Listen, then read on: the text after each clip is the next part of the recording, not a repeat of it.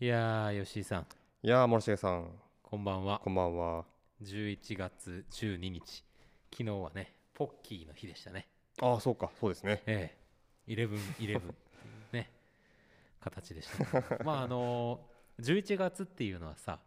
11でいいってつくから、はいはいはい、その後が何かでつけられれば何でもいい何々の日になるわけですよ。22日はいい夫婦の日とかね。ああ、はいはい、そうですね。うん、本当くだらないよね。どうした怖い。まあいいじゃないですか。うん、まあいいんだからね。平和でね、いいなっていうふうには思う。ですけどね、なんですかね、今日ちょっと僕疲れてるんですかね。まあね、まあなんせね、今週末ビッグイベントがありますから。そうなんですよ。さん、11月14日、中市エキスポですよ。はいはいはい。我々関連というかでいくと、博多南シネマね、映画の上映があります。朝10時からね。はい、で、カニの惑星。そう、カニの惑星という映画で、東京の干潟でね、カニを観察しているおじさんを通して。カニを見る映画ですよね。なんかすごいね、生物学とかそういう生き物に関わることをやってる人たちから見ても、めちゃめちゃ面白いらしくて、やっぱそうです。おじいさんがその独学というか、その自分の研究方法でこういろいろやる実験的なことをいろいろしてるじゃないですか。でノートつけたりとかしてさ、まあそれ自体が結構その学術的な立場からしても、すごい面白いことやってるっていうやっぱり映る。ねってことですかね。いや、みたいです。ちょうどうちのスタッフで、うちで働きながら、子育てをしながらやってる研究者がいるんですよ。でサンゴのね、ヤギ類っていうサンゴを研究してるんですけど、もともとその卒業論文のテーマが干潟だったっていうのもあって、ちょっとね一足先に見てもらったんですよ。映画のいろいろ告知も一緒にしていきたいんで、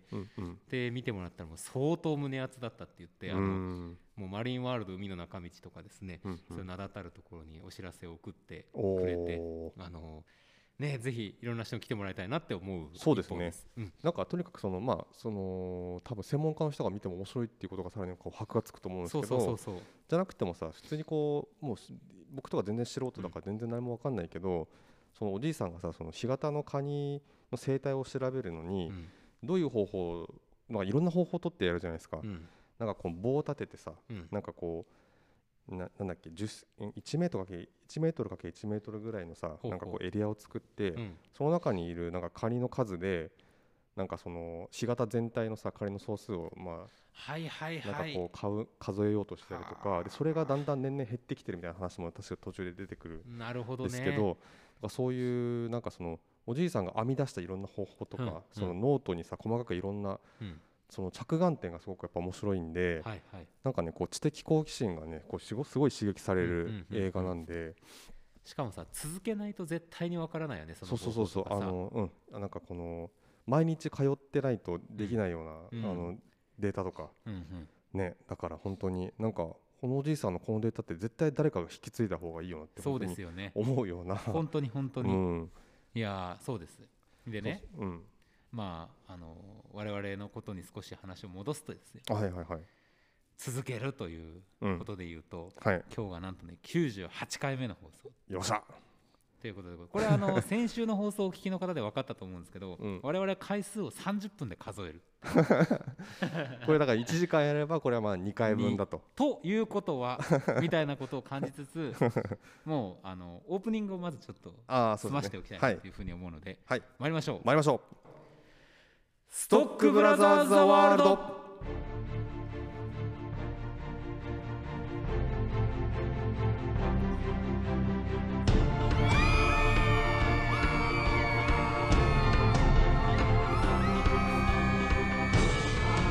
はい、ということでございまして、皆さん改めましてこんばんは。こんばんは。毎週木曜日夜8時30分から放送しておりますカルチャーキュレーションダバナシプログラム、ストックブラザーズ・ザ・ワールド。お相手はストックブラザーズ、ブラザーは森重裕介とブラザー2吉井陸斗です。はい、よろしくお願いします。よろしくお願いいたします。ということでね、オープニングからカニの惑星という映画のお話をしておりましたけれども、まあぜひ11月14日の朝10時からやります。1時間ちょいの映画ですね。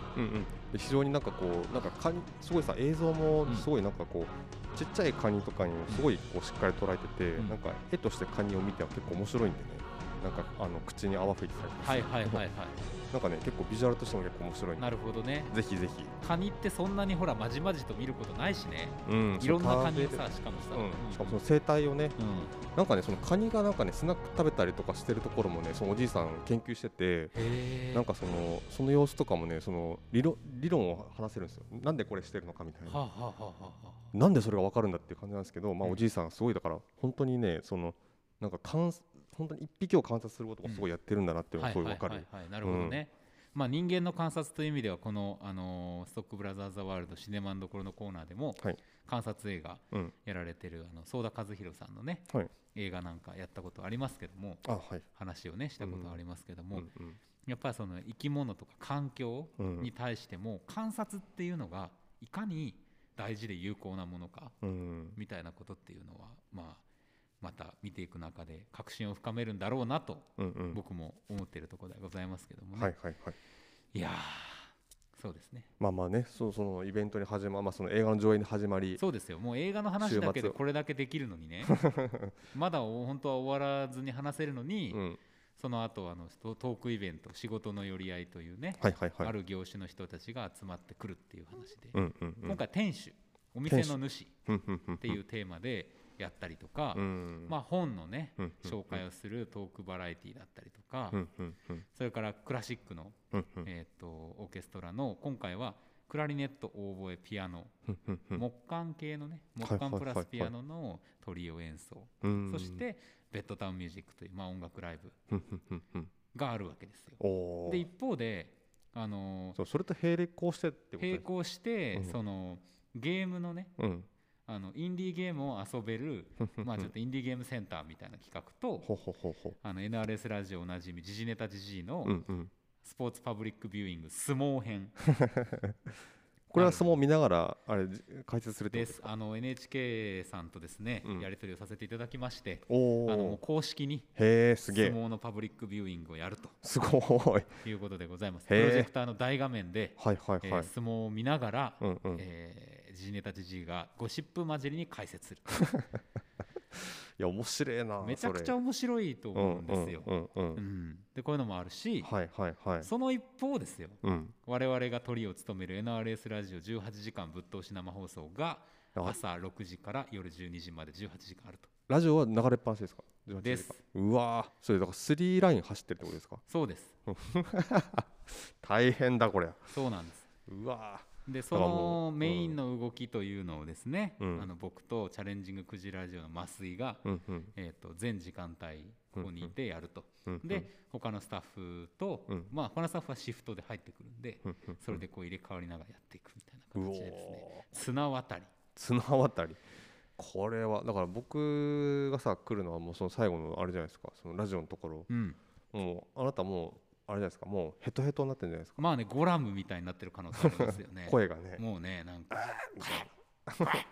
森重さん、森重さんみたいなみたいな感じになってる可能性あるまあ、考えられるな、それも。それはね、かなりありえる話。ありえますね、非常に、そうそう。怖いな。いやでも本当にね、結構そういうふうに力入ってるんですよ、今回のイベント、なのでね、どんどん来ていただきたいんで、まあまあまだ全然間に合うんで、予約いただいてた方がさ、このなんでしょう、感染症対策みたいなことも考えやすくってすごいありがたいっていうのもあるんで、できるだけご予約いただきたいなみたいなところがあります。ぜひぜひ。いやそんな感じもあって、ちょっとあれなんですかね、なんか11月のいい何々の日みたいなのをちょっとこうディスっちゃうちょっとね、ケンケンしてますね。ね、ケンケンケンケンしてますね。ケンケンしてますね。はい。ということでございますけれども、どうですか吉井さんの最近は。最近、いやまあまあまあまあいろいろありますけども、まあそうアメリカ大統領選じゃないですか。いやそうですよ。大きいトピックといえば、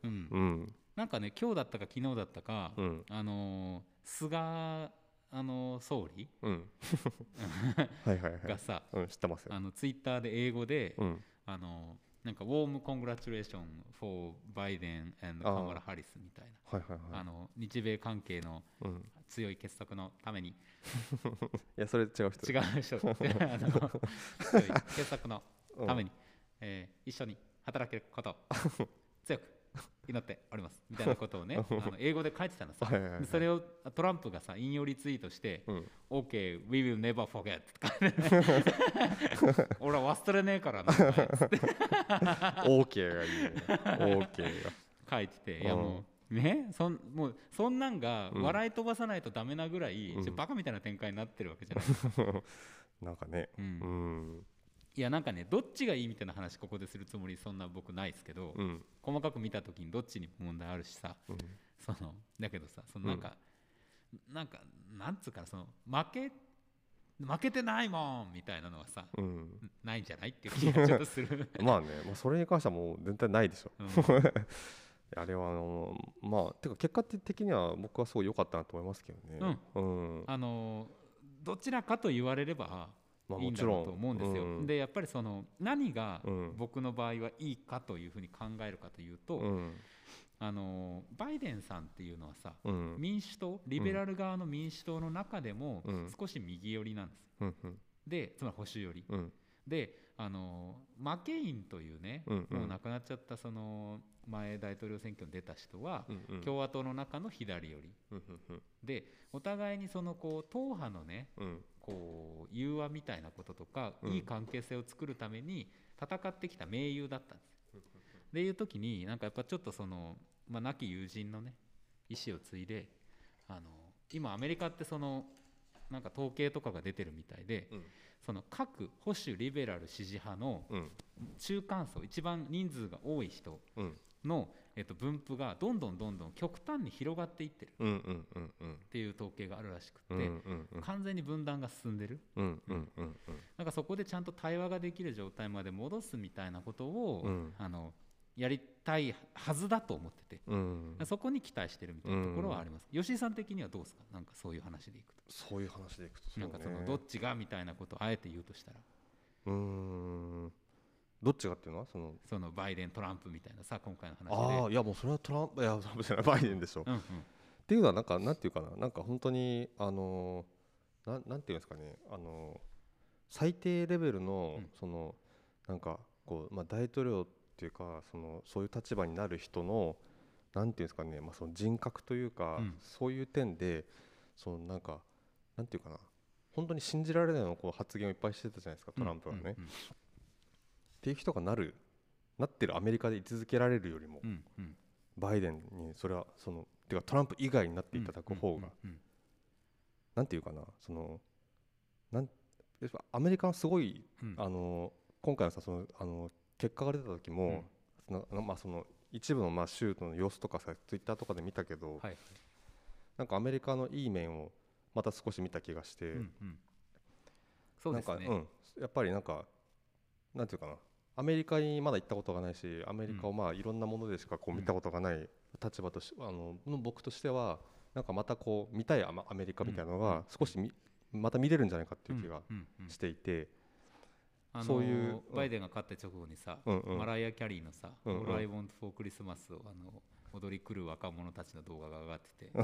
いやでもちゃんとみんなマスクしてたりしてそうジェニファー・ローレンスがね家の前で、うんはいはい、なんかイヤホンして音楽聴きながら、うんうん、ヘッドバンキングして喜んでたりとかしましたけど、なんかまあなん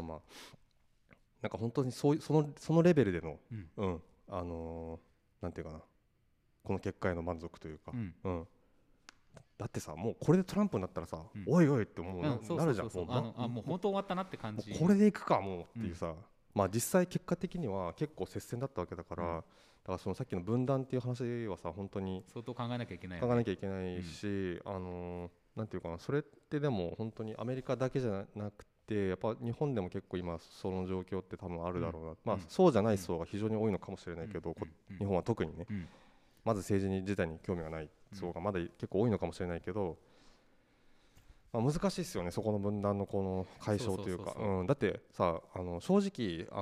まあ、この前ボラットの話見たけどさ、うん、集会に集まってるやつらのことをさ何も理解できないじゃない、うん、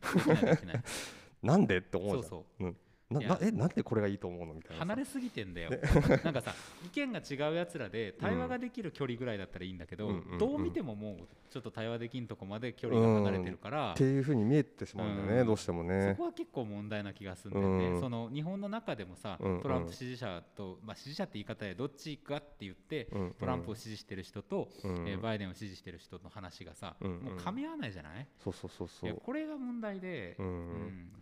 やっぱなんか、まあ、政策一つ一つの話とかはさ、うんうん、いろいろあるけど、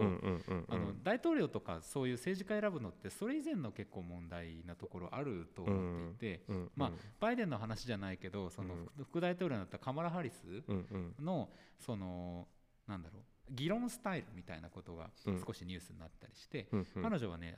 討論のメソッドに基づいた聞いて、受け止めて、そこにしっかり冷静に反論していくっていうスタイルなんだっていうことを言ってて、まあ、トランプとか何だったからなんかすごい感触で返すみたい なんかそんなぐらいしか言われてなかった。まあそうだよね、その喋ってる言葉にこうかぶしてさ、なんだっけね、なんとかトールさんとかがよくやってるんじゃないですか、うん、テレビとかでね、なんかさパフォーマティブっていうかさ、うんうんうん、見てる人にこの人がは劣勢じゃないっていう印象を植え付けるための、まあ話術ですよね。そうそうそうそう。話術って呼んでいいのかなって感じだけど。それがさ必要だっていう人もいるじゃん。なんかうん、そういう言い方する人いるじゃん、うん、なんかあえてなんだみたいな、うんうん、でもさそんなのをあえてやらなきゃいけないようなやつは別にいたっていいけど、うん、大統領にはなっちゃいかんよっていう話、うんうんうん、程度が高いわけじゃ全然ないと思うんで、まあそうね、うん、まあそうね。あと本当にすごい歯がゆいのはさ、まあ、それを見てああこの人はなんだろうこのなんていうの意見のぶつけ合いに負けてないな勝ってるなって思っちゃダメだよね、それ見て。そうちゃんと聞けって、うん、ちゃんと聞こうよっていうさ、うん、そのなんか雰囲気だけでね、うん、なんか場を理解するんじゃなくてって、まあ思うけど、まあそうか、そういうリテラシーの問題まで確かに思いを及ぶよね。うん、まあいやだから悪いのは何これで信じられるお前らの方じゃないって言われてるような気もするんだよ。そうだよそうだよ、うん、そうこれがさ本当に純粋に割とそういうことは両方クリアしてて、うん、いわゆる保守とリベラル その政治的な戦いなんだったらいいじゃないですか、うんうん、どっちになるっていうのも健全だと思う、うんうんうん、だけどそうじゃない選挙、うん、人格選挙であるというところの、うん、なんかこうまだまだまだまあそっからなんだなっていう、まあこっから、まあ、こっから立て直してね、うんうん、まあそういう意味ではうん、なんか過度の期待をちょっとね、うん、その振り切ってできない自分もいるにはいるんですけど、うんうん、バイデンに対して、うんうんうん、なんだけどちょっとなんかここで踏ん張らんとアメリカっていうのと、うん、吉井さん今言ったみたいなアメリカのいい部分、うん、踏ん張ってくれるんじゃないかアメリカみたいな気持ちがなんか両面あるような気がしますよね、うんうんうんうん、という感じですね、はいはい。まあ今日はそんな話絡みのあれをやるっていう、そうですね、久しぶりのコーナーですからね、はい、いきますよ、はい、誰も知らない知られちゃいけないドラマンどころが誰なのか、何も言えない話しちゃいけないドラマンどころが誰なのか、人の世に愛がある、人の世に夢がある、この美しいものを守りたいだけ、今日もどこかでドラマンどころ、今日もどこかでドラマンどころ、さあということでございましてねドラマンどころのコーナーでございます。久しぶりですね、久しぶりですね。ちょっと読みもねなんかね、うん、しっかり間を取ってやりましたけども、はい、まあ今日はね先ほどの話に続いたちょっとまあ関連あるドラマをですね、うんうんはい、1話見まして、それのドラマンどころでございます。はい、ビープビープ。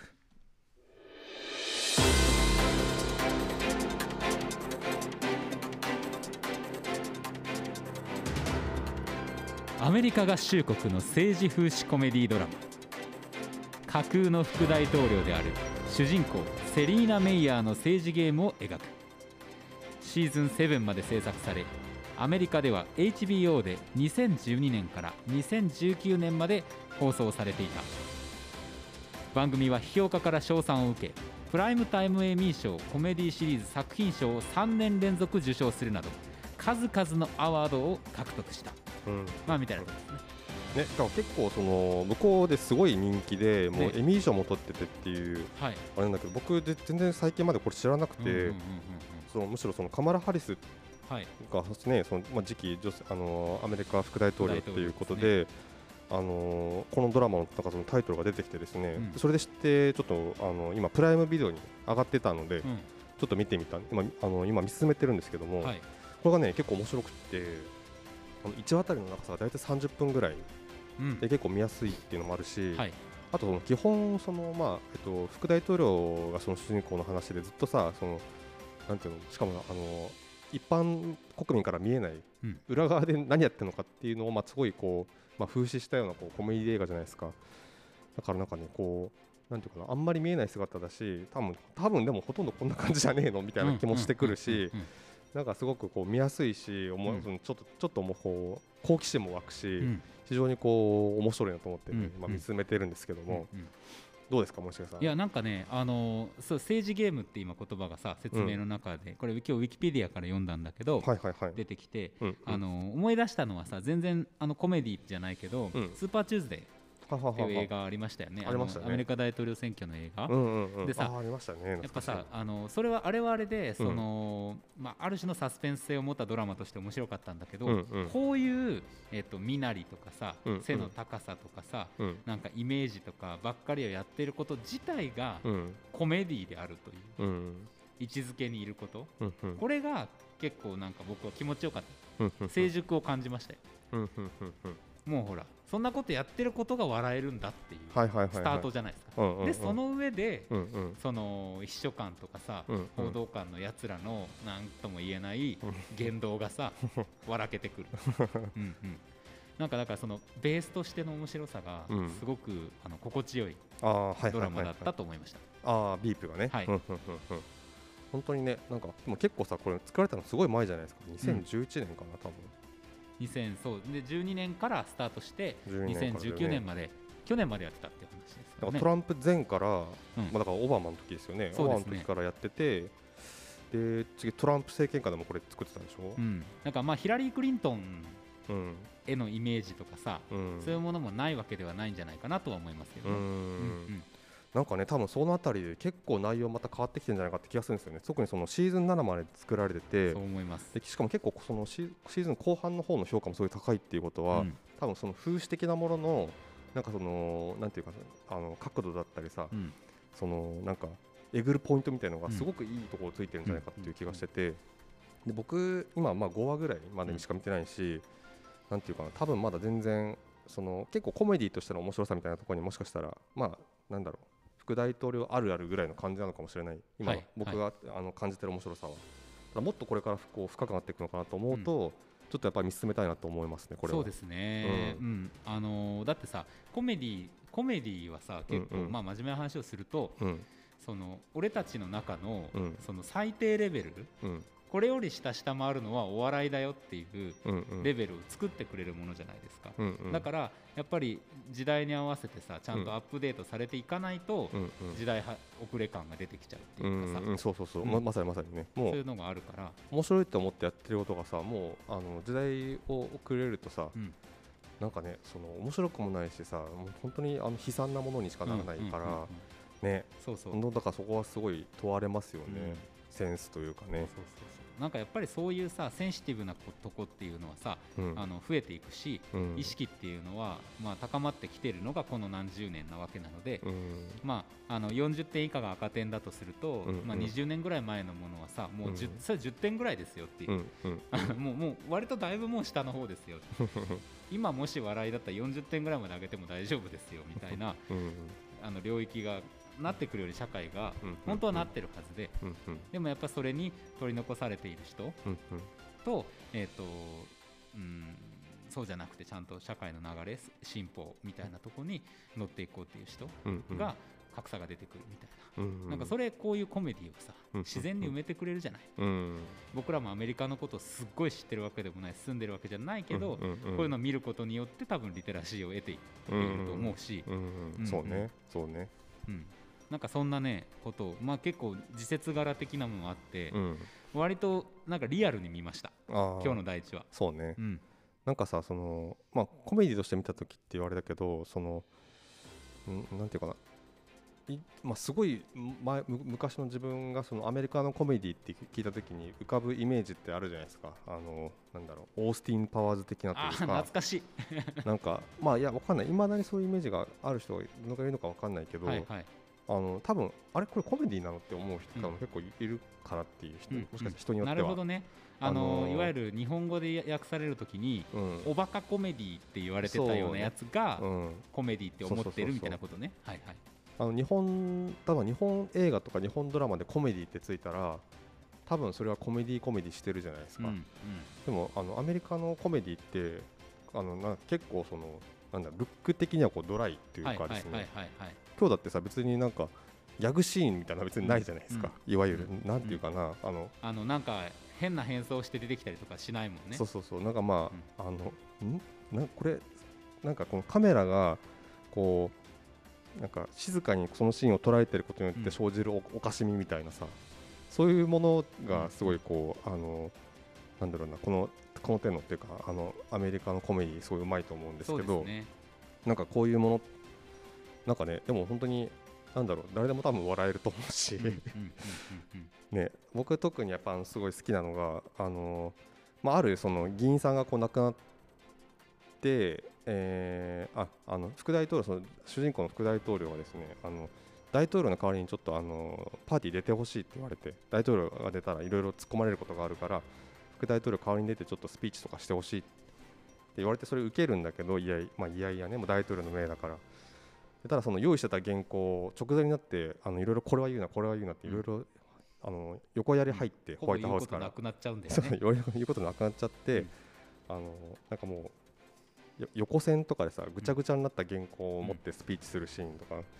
うん、なんかちょっとしたリーブスダイドとかメモが、ね、残ってたりとか、なんか落書きのニコちゃんが書いてあったりとかねあれをなんかカメラがなんか横で捉えてるとことか、うん、なんかたまらん面白みがあるというか、うんうんうん、僕はそこのシーン大好きなんですけど、うん、なんか変なね、うん、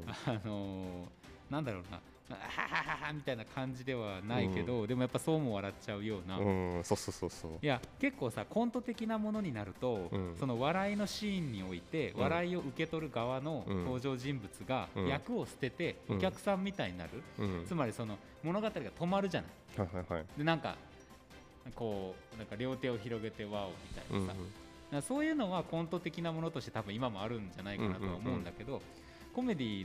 ィドラマっていうのはもっとさ、うん、そういう意味では流れが続いてる、うん、普通に続いてる中に文脈とかで面白いものがあったりとか、うん、で結構想像させるのがさ、うん、途中で秘書の、女の人、うん、が、背の高い、なんだかマイクじゃないデイブじゃない、はいはいはい、ジョナかな、ジョナじゃない、ホワイトハウスのジョナのオフィスに、うん、カードを取りに行く坊主の男がいるじゃないですか。で彼がさ上着がちょっと濡れちゃったから上着がないとカードを取りにはいけないとか言った時に、うん、そのコートをね、うんうん、その秘書の女の子が渡すわけなんですよ、うんうん、でこれっていやなんやろうなと思ってなんかちょっと面白い、うんうん、で格好としてもまあ微妙に面白いっていうのもあるけど、うん、っていうよりひょっとしたらこのコートをこいつがプレゼントしたりしたやつかもしれんなみたいなことをちょっと思ったりしたでその前のシーンで、うん、その秘書の子になんかちょっと口説くみたいなことを言ってたりとかしてて、うん、でそれはさ明確にそうとは書かれてないんだけど、うんうん、でもなんかさそういうのを想像させるミスリードの余地みたいなものがめちゃくちゃあるのが見てて面白かった、うんうんうんうん、そうですね、うん、確かに結構そのやっぱり情報量が結構多いというか、ね、例えば結構そのなんかアメリカのその委員会の話だったりとかさ、うん、誰々議員と何々しなきゃとかさ、あとこの各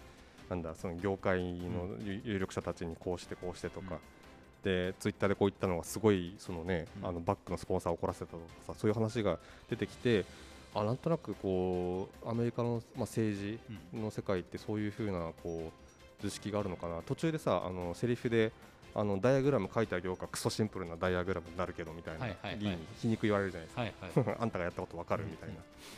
なんかね、そういうのがこうだんだん見えてくるあたりがだからその、まあ、コメディとしても面白いし、なんかその辺がこう、なんとなく分かりやすくなっているっていう感じはちょっとするかなと思います、ね。そう、めっちゃ分かりやすいんですよね、うん、話がね。なんか大筋まず分かりやすいから普通に見ててもいけるし、うんうん、例えばなんかちょっともう2回目だなみたいな時に見てたらさ、うん、それはそれで枝葉になりそうなものも多分見つけられるし、うんうんうん、30分の中に本当いろんなことやってるなっていう、うんうんうん、でこうエンディングになってもさ、こう、うん、左側にエンドクレジットが出て、うんうん、右側にちょっと圧縮されたみたいな画面がさ、そのまま出続けるじゃないですか、うんうんうん、なんかそういうところまでそのドラマをさ続ける、うんうんうん、もう1秒たりとも無駄にせずそこに情報を置いていく感じっていうのが、うんうん、なんかすごい、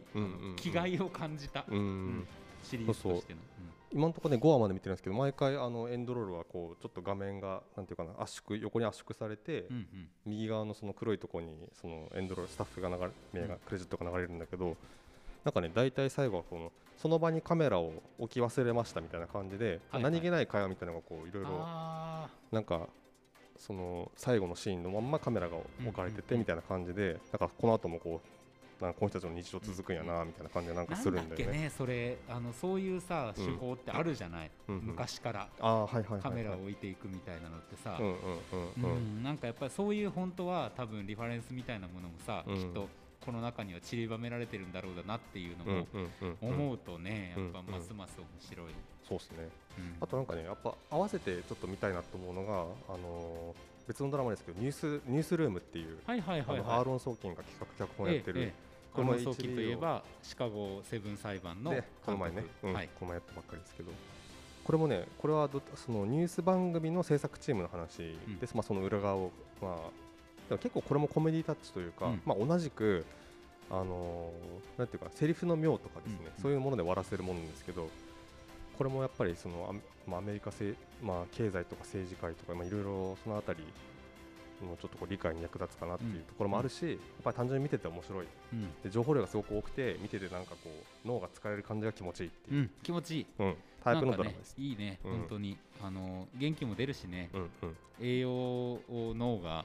ちゃんと受けた気がしますよ、うんうん、そうそうそう、うんまあ、情報量が多いっていうのはなんかそのうわーってなんか来るっていうよりはなんかテンポよくパンパンパンパン次のこう情報量が来るから、うんなんかさ、しんどいのってなんか全然情報量がないものを長く見るのしんどくないですか？しんどい。僕は苦手なのがYouTube の、うんで動画ですごく多くある、うん、大したことない情報をすごく字をいっぱい出して分かりやすく説明する動画なんだけど、実はギュッとした情報量全然ないみたいな動画を見てるときはすっごい疲れる感じるんですよ、うん、めっちゃ飛ばしながら見る、ね、飛ばしながら見て、あ、うん、結局これぐらいのことしか分からん、これぐらいのことを言う動画だったのかってなる、うんなるし、分からんこと調べるときとかね、うんうん、たまに見ますけどね、うんうん、そうそうそうそう、なんだこれここまでやったらもう分かっとるわみたいなとかもあるしね、だからね、なんかそのちょっと追いつくのが大変なぐらいのものをテンポよく提示される、そのあとなんかそのストーリーとかキャラクターとかに乗っけてもう出してくれると、やっぱね脳的にはそういう快感だなと。うん、すごい瞬間的な情報だしね。そうそうそうそう、別にさ前の情報を忘れてたとしてもとりあえず見れるから、うんうんうん、でまあつながってたらより面白いぐらいのさ話だしね、うんうんうんうん、っていうのもねちょっとこうニュースルームを思い出してましたね。なるほどね、うん、ニュースルームもいいですね、見たいですね、うん、ぜひぜひ、うん、もうこれはもうなんか今日のこのタイミングで見れてよかったなって感じがしますよ、うんうんうんうん、時勢的にもそうだし、うんうん、ちょっとなんか週の折り返し、うんうんうん、でもう一発やりましょうかねっていう感じになる、およかったよかった、いいドラマだったなと思いますけどね。よかったです。まあ来週の間に皆さんとはね、なんと1週間の合間ではなく2日後にまたお会いするというねわずか2日後にね、はい、ぜひぜひ。覚えてますか、うん、メール。そうそうそうオープニングでも言おうと思ってたんだけど忘れてた。メール忘れてた。メール本当にね、ストックブラザーズ Q @gmail.com 生放送の場合は、はい、YouTube にコメント書いていただいても構いません。はい、ぜひぜひ、むしろ書いてくれっていう、うん実はですねちょっとメールいただいたりもするんですけども、うん、ちょっとこれはね土曜日にご紹介させていただければ、はい、まだまだお待ちしてますんで、もうねぜひぜひメールしか読めないぐらいくれ本当にもうそれが理想的ですね、うん、我々まだ何やるか決めてないからね。ね、1時間どうしようかね。しかも鳥だよこれ。てかダバナシに鳥を任すか。うん、まあ俺だけどね。まあねっていうかまあいろいろね本当時間の都合とかありますから。まあでも我々ぐらいがちょうどいいんですよ。まあまあゆるーくね、ソフトランディングして、そうそうそう、フェードアウトして終わっていく。花火を打ち上げるというよりはソフトランディングを目指して、我々にサライはいらないんでね。ノーサライでね。ノーサライいきましょう。はいはいということでございまして、ドラマンどころいいですか。もうこれはいいんじゃないですか。通過ということで参りましょう。はい。あら、すごいDJ の早く消せってね。はい、そうそうそう、曲を消してください。はいはいはい。では今日はビープアマゾンプライムでご覧いただけますドラマです。はい。ということで決済。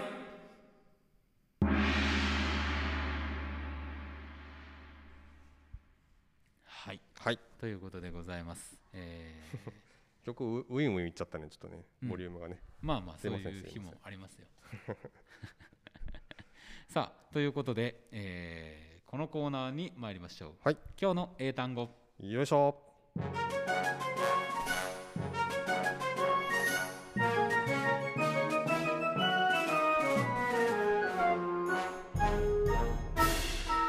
今日の英単語、よいしょ。このコーナーでは毎週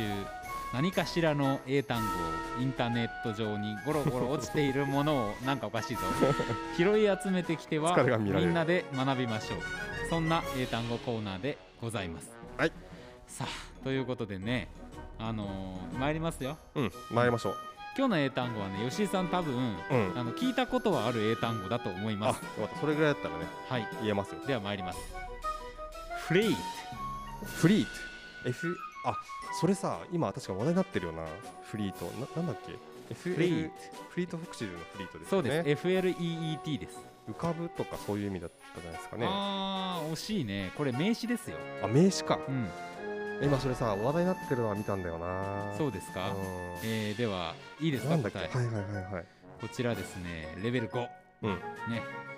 艦隊、船団、車体、つまりね、なんかこうそういう乗り物、船とか飛行機とか車とかの団、集まりのことを指す単語です。なるほど。あ、これだわ。今ツイッターでフリートっていうなんか新機能。あ、はいはいはいはい、新しい機能。そうそう、そっか、あれフリートっていうのか。なんかね、多分鈴井なんすか、こっちのその今の文 FLEET。 あ、合ってるか。なんかこれもね、フリー FLEETS で、なんかその投稿したら24時間で消える。インスタでいうストーリーですよね。あ、なるほどね。あ、それでか。なんかね、ちょっとこう目に入ったのあったんですけど、なるほど、これでか。確かにそれについての是非は結構語られてますよね。まあいいんじゃないみたいな気はしますけどね。はいはいはい。あ、終わっちゃった。さあということで、無音のまま参りますよ。これはきつい。 Repeat after me。 OK。 フリート、フリート、フリート、フリート。 One more time。 OK OK。 フリート、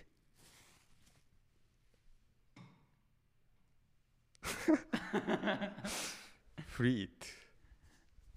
ト。 OK。 いや、今さ、なんか一期一会なんかマスクちょっとずらしていってたのが面白くて。いや、これ絶対面白いなと思って。だってさ、 F と L の発音をさ、マスクしたままするの難しいんだもん。難しい。マスクごと振って噛んじゃう。そうということでございまして、エンディングでございます。皆さん何度も言いますが、土曜日です。次お会いするのは夜11時から